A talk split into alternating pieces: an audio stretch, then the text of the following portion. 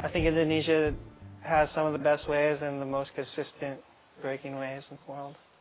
From the west to the east, all the waves, everywhere. Good waves. There's all these places where it's just so good and you can get an uncrowded surf still, you know.